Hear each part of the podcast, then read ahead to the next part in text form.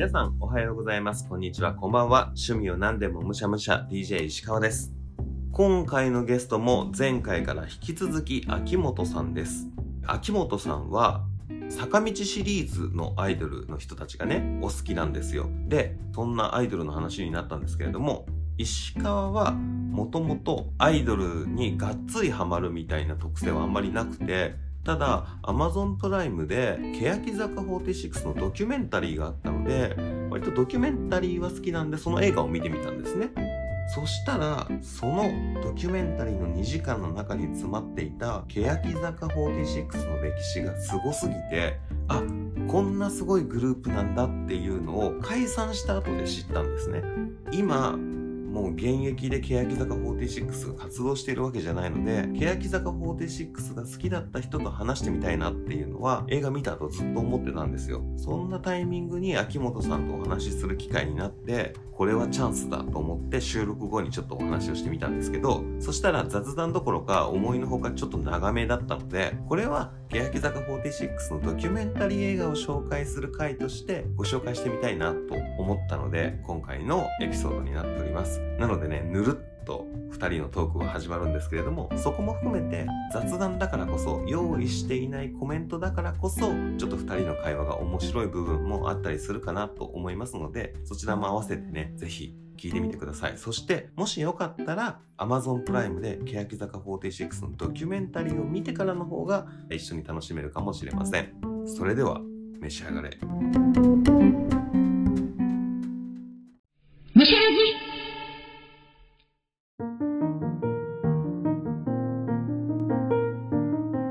全然坂道の話したいし シャープ46がいいな、坂道で。シャープ46取っとこうかなでもね、多分僕ね、話せないと思うんですよ、正直。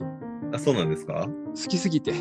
好きすぎて、どっから何を話していいかわからないし、坂道グループの歴史みたいなやつを順を追って話しても面白くないじゃないですか。うんまあ、石川さんに趣味を紹介するっていう意味では、その歴史を紹介するっていうのは全然ありだと思うし、うん何もあの勉強になるから、僕もいろいろ勉強になってるし、いろんなジャンルのことを。だけど、多分それが僕できなさそうだから、なんかメンバー一人一人のいいところを言って終わっちゃうかもしれない。それはそれで面白いんですけどね。あのドキュメンタリーがすごい良かったなと思って、あれやばいですよね。あれはすごかったですね。あれやばい。うんだあれ、本当に、あの映画、僕初日に見に行ったんですけど、で、あそこにあったことってほとんど今まで公にしてなかったことだから、あ、そうなんだ。だから、見たことあるシーンもありますけど、うん。ほとんどが初出しのドキュメンタリーって感じだったから、もう衝撃的すぎて、PV にいなかった理由みたいな感じのも。そうそう、あの、あれもう、あの PV 結局お蔵入りでなくなっちゃいましたか。あ、じゃあないんだ。あの、キャンプ場みたいな感じの。ない、ないっす。あ、ないそう。すごいね。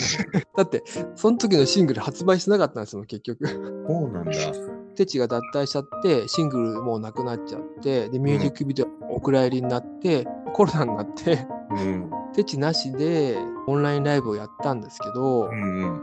やっぱ閉まらなくって、で、もう解明しますってなって、はい。で、解明ライブ、解散ライブをやって、うんその時に配信の新曲しかなかったから、結局 CD 出なかったんですよ、最後。えー、で、解散する時にベスト版に曲を入れるっていう、うんうん。っていう感じです。あれを見てたら、解明は正解だったんだろうなっていう気はしますよね。欅坂は平手友梨奈がいてこそ欅坂だったんだなっていう。これはね、これはこれ話すとまた46分かかっちゃうんだけど、あれ僕はね、あの時解散ってよかったんじゃないかなって思ってるんですよね。曲は知ってたんですけど、サイレントマジョリティとか含めて、サブスクとかで聞いてたんですけど、うんうんうん。で、カウントダウンジャパンで、テチが出てないアンビバレントあ、他のメンバーがやるやつですか？そうそうそうそう。をうんうん見て、あ、かっこいいな、ステージ演出とは思ってたんですけど、あのうんドキュメンタリーを見て、いるバージョンのステージ演出がめちゃくちゃすげえなって思って。えぐいですよね。ね、なんだろう、半分演劇じゃないですか。そう、そうなんです。で、結局、テチの表現力に頼っちゃってるから、あの人がすごいんですよ、要は。うん、そうですね。でも、あの若さって、あの子の表現力がすごいから、それを支える側に回らなきゃいけないっていうのってすごいなって思いますけどね。すごいんですよ。だから、もしもともとテチがいなくて、他のメンバーがセンターになってる、違う欅坂だったら、それはそれで、まあ、それなりに他のメンバーもちゃんと歌えるし、踊れるから、そういうグループになったと思うんですけど、まあ、見つけちゃったんですよね。うんオーディションでね、あの人を。すごいですね。あのドキュメンタリーの最初に映ってた頃と後半で映ってる時の表情が 全然違くて、同じ人って思同じ人って思いますよね。数年しか経ってないですからね、あそこね。うん。ね。本当にそうなんですよ。いや、ちょっとね、衝撃でした。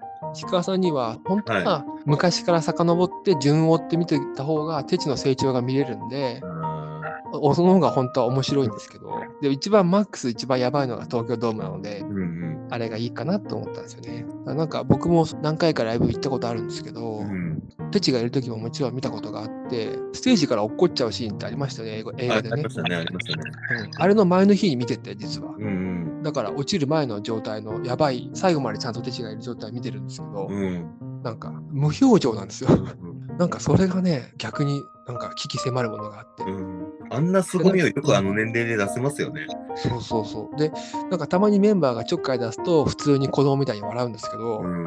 子供みたいに笑うのが画面に抜かれると、ファンがどよめくっていうね、すごいな。すごかったです。その時のでも音響とか照明とかも僕、今まで見た中のライブで、欅の横割りが一番すごかったと思ってるんですけど、うん。過去見た全ライブの中で。えなんか音響もその曲によって微妙に音を大きくしたりちっちゃくしたりって調整しててえうん。で客が湧いてきたら瞬時に音音量を上げたりとかその場でスタッフさんもいろいろ変えてるみたいでそういうライブ感もまあ見てる時は分かんないですけどうん。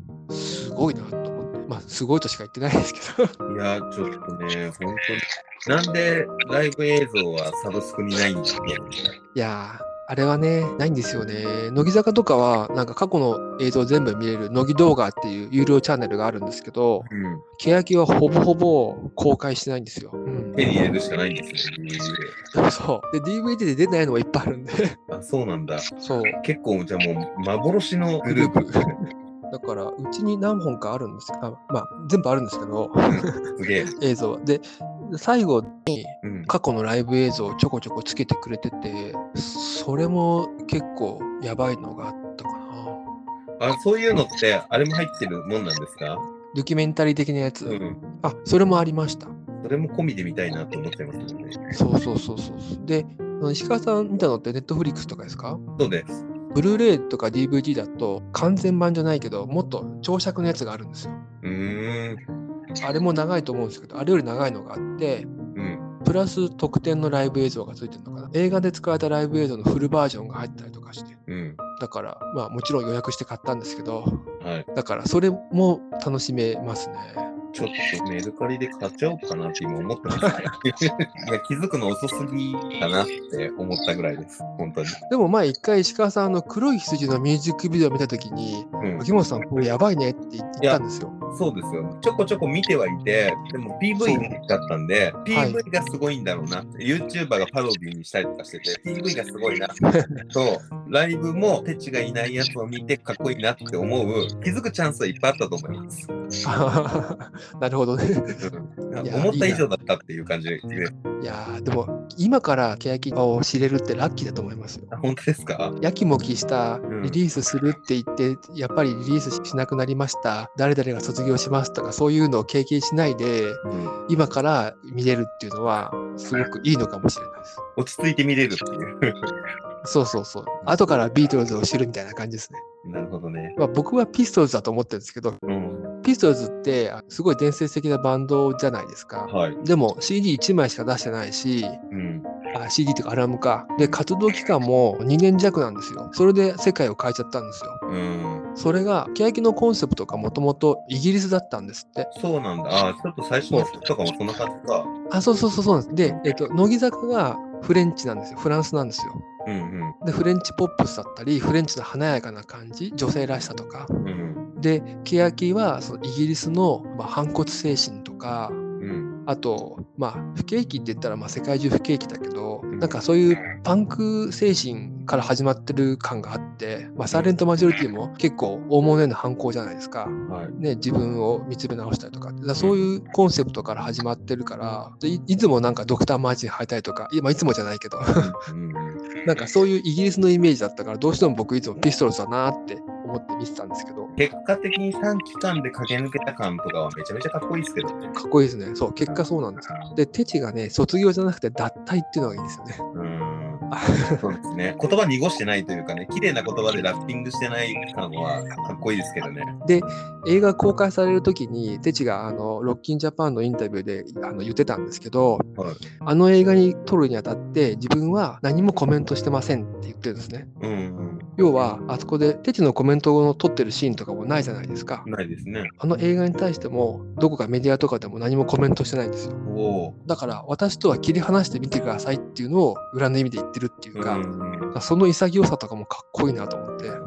そう私はあそこまでやってもうやりきって今は自分平手友梨奈としているわけだからうん。今私を見るなら今の私を見てほしいみたいな感じで彼女はいつも言ってるからうん。なんかちょっと常人じゃないっていうかだからインタビューとかもね面白いんですよ。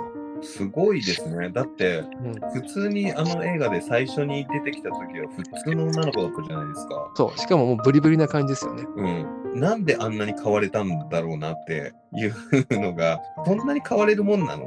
後天的にカリスマ性って身につくものなのっていうのは すごい記録映像ですよね。そうなんですよ。で、テチの場合は、まあ、ちょっと話また長くなっちゃいますけど、うん。テチってべ勉強できないんですよ。あ、そうなんだ学校の勉強。そうう。だから学校の成績とか良くなくて、で、本も読まないし、漫画も読まないし、うん、特にそんな好きな音楽とかもそんなに聞くは聞くけど、あんまりないって感じでう、ん割と空っぽの子だったんですね。うん。はい。で、そういう、いわゆる要はまっさらなところに、うんサイレントマジョリティだったり、不協和音っていう、ああいう人間不信じゃないけど、うんそういう歌詞だったりメッセージ性が一気に何もないところにそれをギュッて100%吸収しちゃったからはあの子自体がその主人公の歌詞の主人公になっちゃったっていうかい。うんうんうんうん。要は染まっちゃったんですよね。天皇に近い感じではあったのかもしれないですね。まさにそうです。ねうん。だから物心がついてなかったぐらいなうん感じなんです。で物心が欅でそれになっちゃったからもうあの人がそれ自体になっちゃったみたいな。うんだからこそあの人が表現すると全部欅になっちゃうし欅の表現はあの人しかできないみたいになっちゃったんですよねなるほどね。そううんだからでもすごいですよね。あの染まり方というか。回り方は人人が変わったって本当にこういうことを言うんだなっていうのがあの2時間の映画に記録されてる感じはありましたよね。そうですよね。すごいんですよね。でも、周りの人が意図的にやろうと思ってもできないじゃないですか、ああいうのって。うん。だから、彼女のね、吸収力なのかな、まあ、共感力っていうか、あれ映画の中で黒い筋のミュージックビデオを撮影してるシーンとかってありましたっけ？ありましたありました。屋上で泣いちゃって立ち上がれなくなったりとうかして、んうん。あれとかも多分もう心全部そっちに入っちゃってんだろうなっていう。ああそこまで生きる人って、うん、ね、もうだって本当北島麻也でしたよね。本当にそう。うん。あ、本当にいるんだって思って、あんなに役に入り込める人が 世の中に。そうそう。響きの時もそうじゃないですか。うん。響きになっちゃってるし。まあ、響はそういう意味じゃ当て書きなのかなって思うぐらい近い部分はあるのかなっていうふうに思いましたけど。うんうんうんうん。うんね、あれがあの人なんですよ。すごいな。多分ね、石川さん、欅よりもね、テチが好きなんだと思う。いやあのね、でも僕はあのグループが好きから見始めたわけじゃないじゃないですか、ドキュメンタリー。はいはいはい。はいだから、こんな人に振り回される周りかわいそうだなっていう ふうに見てたんですよ、最初。はい。わかりますよ。団体行動なのに来ないとか何なのとか演出にない通路走っちゃったりとかして照明も追っかけになっちゃうしさらにそれ怪我してそこから出れないとか周りのことを何だと思ってるんだと、レコーディングにも来なかったりとかメンタル的に本調子じゃないなっていう時があるかもしれないけれども自分のバンドとかじゃないしプロデュースされてる側だからそんなわがまま言っていいのかなって思って見てるのに最後のどこのツアーかわかんないですけど黒い羊とかのあの、はい。演出の方で PV じゃないはい。演出の方とかを見ていると、やっぱりこの人がいないと成り立たないんだなって、なんていうの？才能で解き伏せられた感があって、うんうんうんうん。この2時間の中で。ちょっとマイナスなところから見てるのに、才能に解き伏せられてしまったんですよね、僕も。そうなんですよね。それがすげえなって。そうそうそう。だ表情とか結構生意気な顔してるじゃないですか、うん。正直。はい。だから、なんだ、こうちょっとこな小生意気なやつセンター出して、思って見ちゃうのってすごいあると思うんですよ。うん。だけど、知ると、いや、嘘でしょ、ごめんなさいって感じになっちゃうんですよね。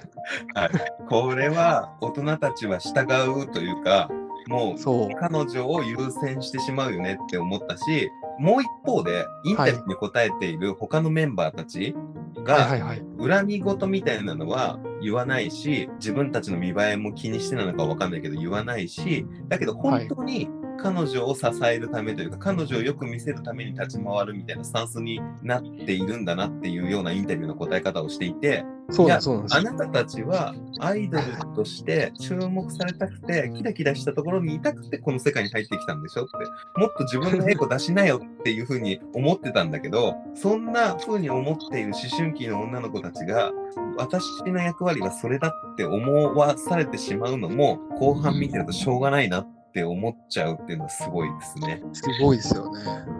そう。だからなんかそう、テチの凄さももちろんあるし、テチは一番はまず作品をまずよいいものにするっていうのが前提なんですよね。うん。だから自分が調子悪かったら出ないとか、うん。そういうスタンスなんだけど、それがメンバーみんなにも伝わって分かってるし、うん。自分の、私はここで自分のやれることをやるみたいな、うん。そういうふうにでみんなに伝染していって一つになってる感じが、あれは多分意図的にね、運営側がやろうと思ってもできないことだから、そうですね。それは多分テチがみんなを導いたんだろうなっていうのはうんありますよね。なんか商業主義で生きてると、うん我々も、僕もその商品開発をやっている身としては、クオリティが高いものとか、売り手側の意思をみたいな感じの気持ちはすごくあるけれども、はい。とはいえ、締め切りはあるし、えお金を稼がなきゃいけないっていう前提はあるから、やっぱどっかで妥協してる部分もあって、はい。それが正しいと思っていたんだけれども、はい。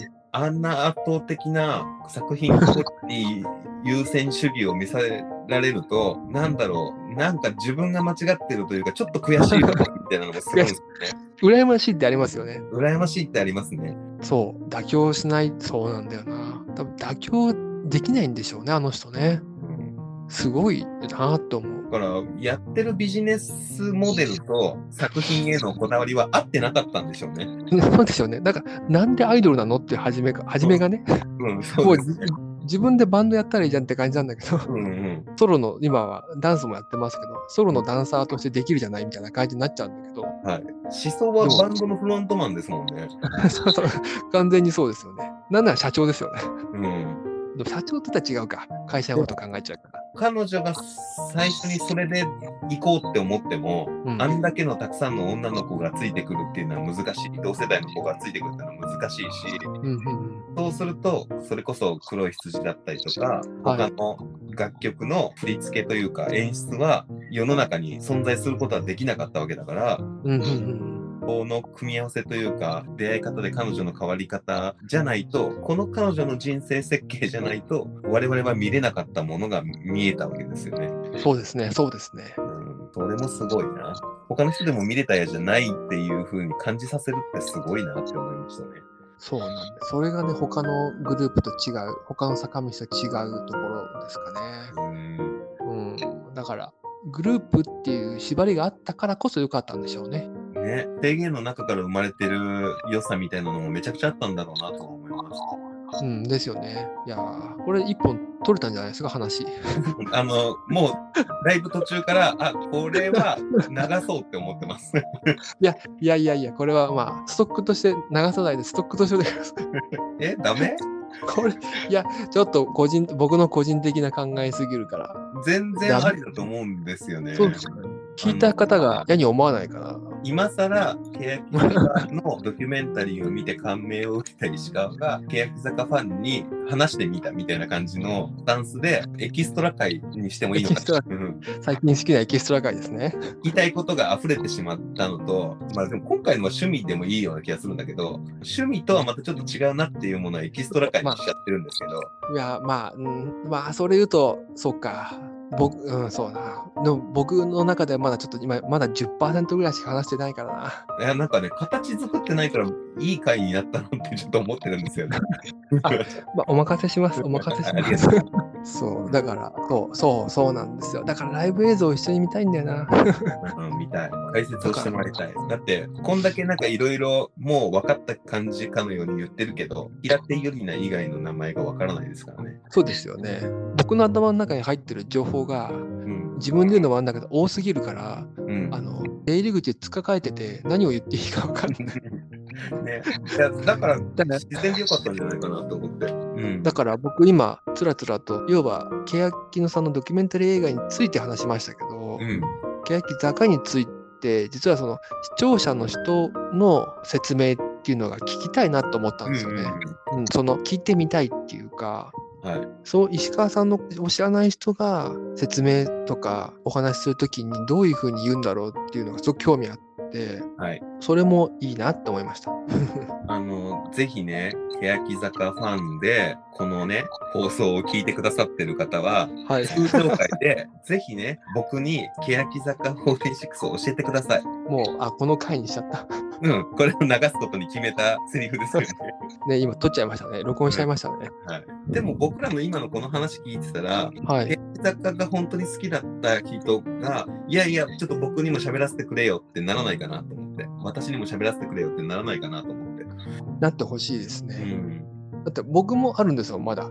たくさん。そうですよね。そうですでもありますよね。あるんだけど、あるんだけど、えっと、他の人も聞きたいって。僕、SNS とかでオフィシャル以外の情報を入れないタイプなんですよ、ファンとして。うん。だから、誰々がなんとからしいよとかいうのは、全部シャットアウトする。なるほど。うん。だから、調べないんですよ。検索もしないし。はい。で、オフィシャルで出てるものと、オフィシャルで出てる作品が全てだと思って、そこで楽しむタイプなんで、うん。だから、その知識しかないんですけど、うん。たまにそういう、いや、あれは実はこうらしいよっていうのを教えてくれる人がいると、へえと思うんですよね。うん。で、え、それ教え知りたくなかったって時もあるんですけど、はい。だから僕とは全然違う捉え方で楽しんでた人が絶対いるはずだし、全然違う知識を持ってたりとかして、面白そうですそうそうそう、面白いですよ。だから、5人集まったら妄想セットリスト企画にすることも可能ですね。あ、そうですね。うんセットリストか。そうですね。難しいな。じゃあ、3、4人募集しているので、ちょっと妄想セットリスト企画、欅坂編に出演してくださる方も募集してます。よろしくお願いします。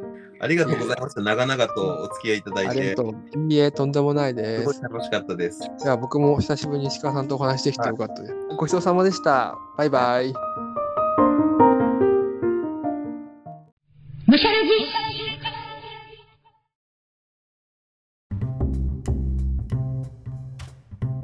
かがでしょうか？ドキュメンタリー映画を見てから聞いてくださった方は、もしかしたらね、うんうん、わかるわかるとか、もともと応援されてた方は、いや、でもね、そうは言っても彼女たちも頑張ってるんだよとか、いろいろ言いたいことがあると思いますので、そういった欅坂46全体の話については、もしよかったら DM ください。僕にいろいろ教えてください。もともと推している方たちのお話も聞いてみたいなと思っています。多分どっかしらでね欅坂46を紹介する回は撮ると思うのでそんなタイミングがあればね平手友梨奈以外のメンバーのことなんかも教えていただきたいななんて思っておりますこんな感じでインタビューさせてくれる方をむしゃらじでは常に募集しています今回みたいにね用意をしていなくても趣味の話をするみたいなのは面白いなって思うのでちょっとね企画考えてみてもいいかなって思いました。石川に趣味の話をしたいよとか推しの話をしたいよと思った方ぜひお気軽に DM ください。ご希望あれば対面でも可能ですしリモートでの収録も可能です。どんな趣味でもお待ちしています。最後に、Spotify でお聞きの方は番組フォローお願いします。評価もね、つけていただけるので、ぜひそちらもお願いします。フォローするだけで、評価するだけで番組のサポートにつながりますので、ご協力お願いします。Apple Podcast で聞いてくださっている方は、あなたの感想をぜひレビューしてください。いただいたコメントはすべて読んでいます。今後の活動を良いものにするために、あなたの感想をお待ちしています。そして YouTube にもアップしていますので聞きやすいものでお楽しみください。エピソードごとにコメントを入れられるので、今回のね、欅坂46ハマり始めたんだったら、この子を見た方がいいとか、この YouTube が秀逸だぞなんていうコメントは割とガチめで募集しています。ぜひね、YouTube のコメントでも Twitter でもいいのでください。というわけで今回は欅坂46のドキュメンタリー映画をいただきました。ごちそうさまでした。お相手は石川でした。バイバイ。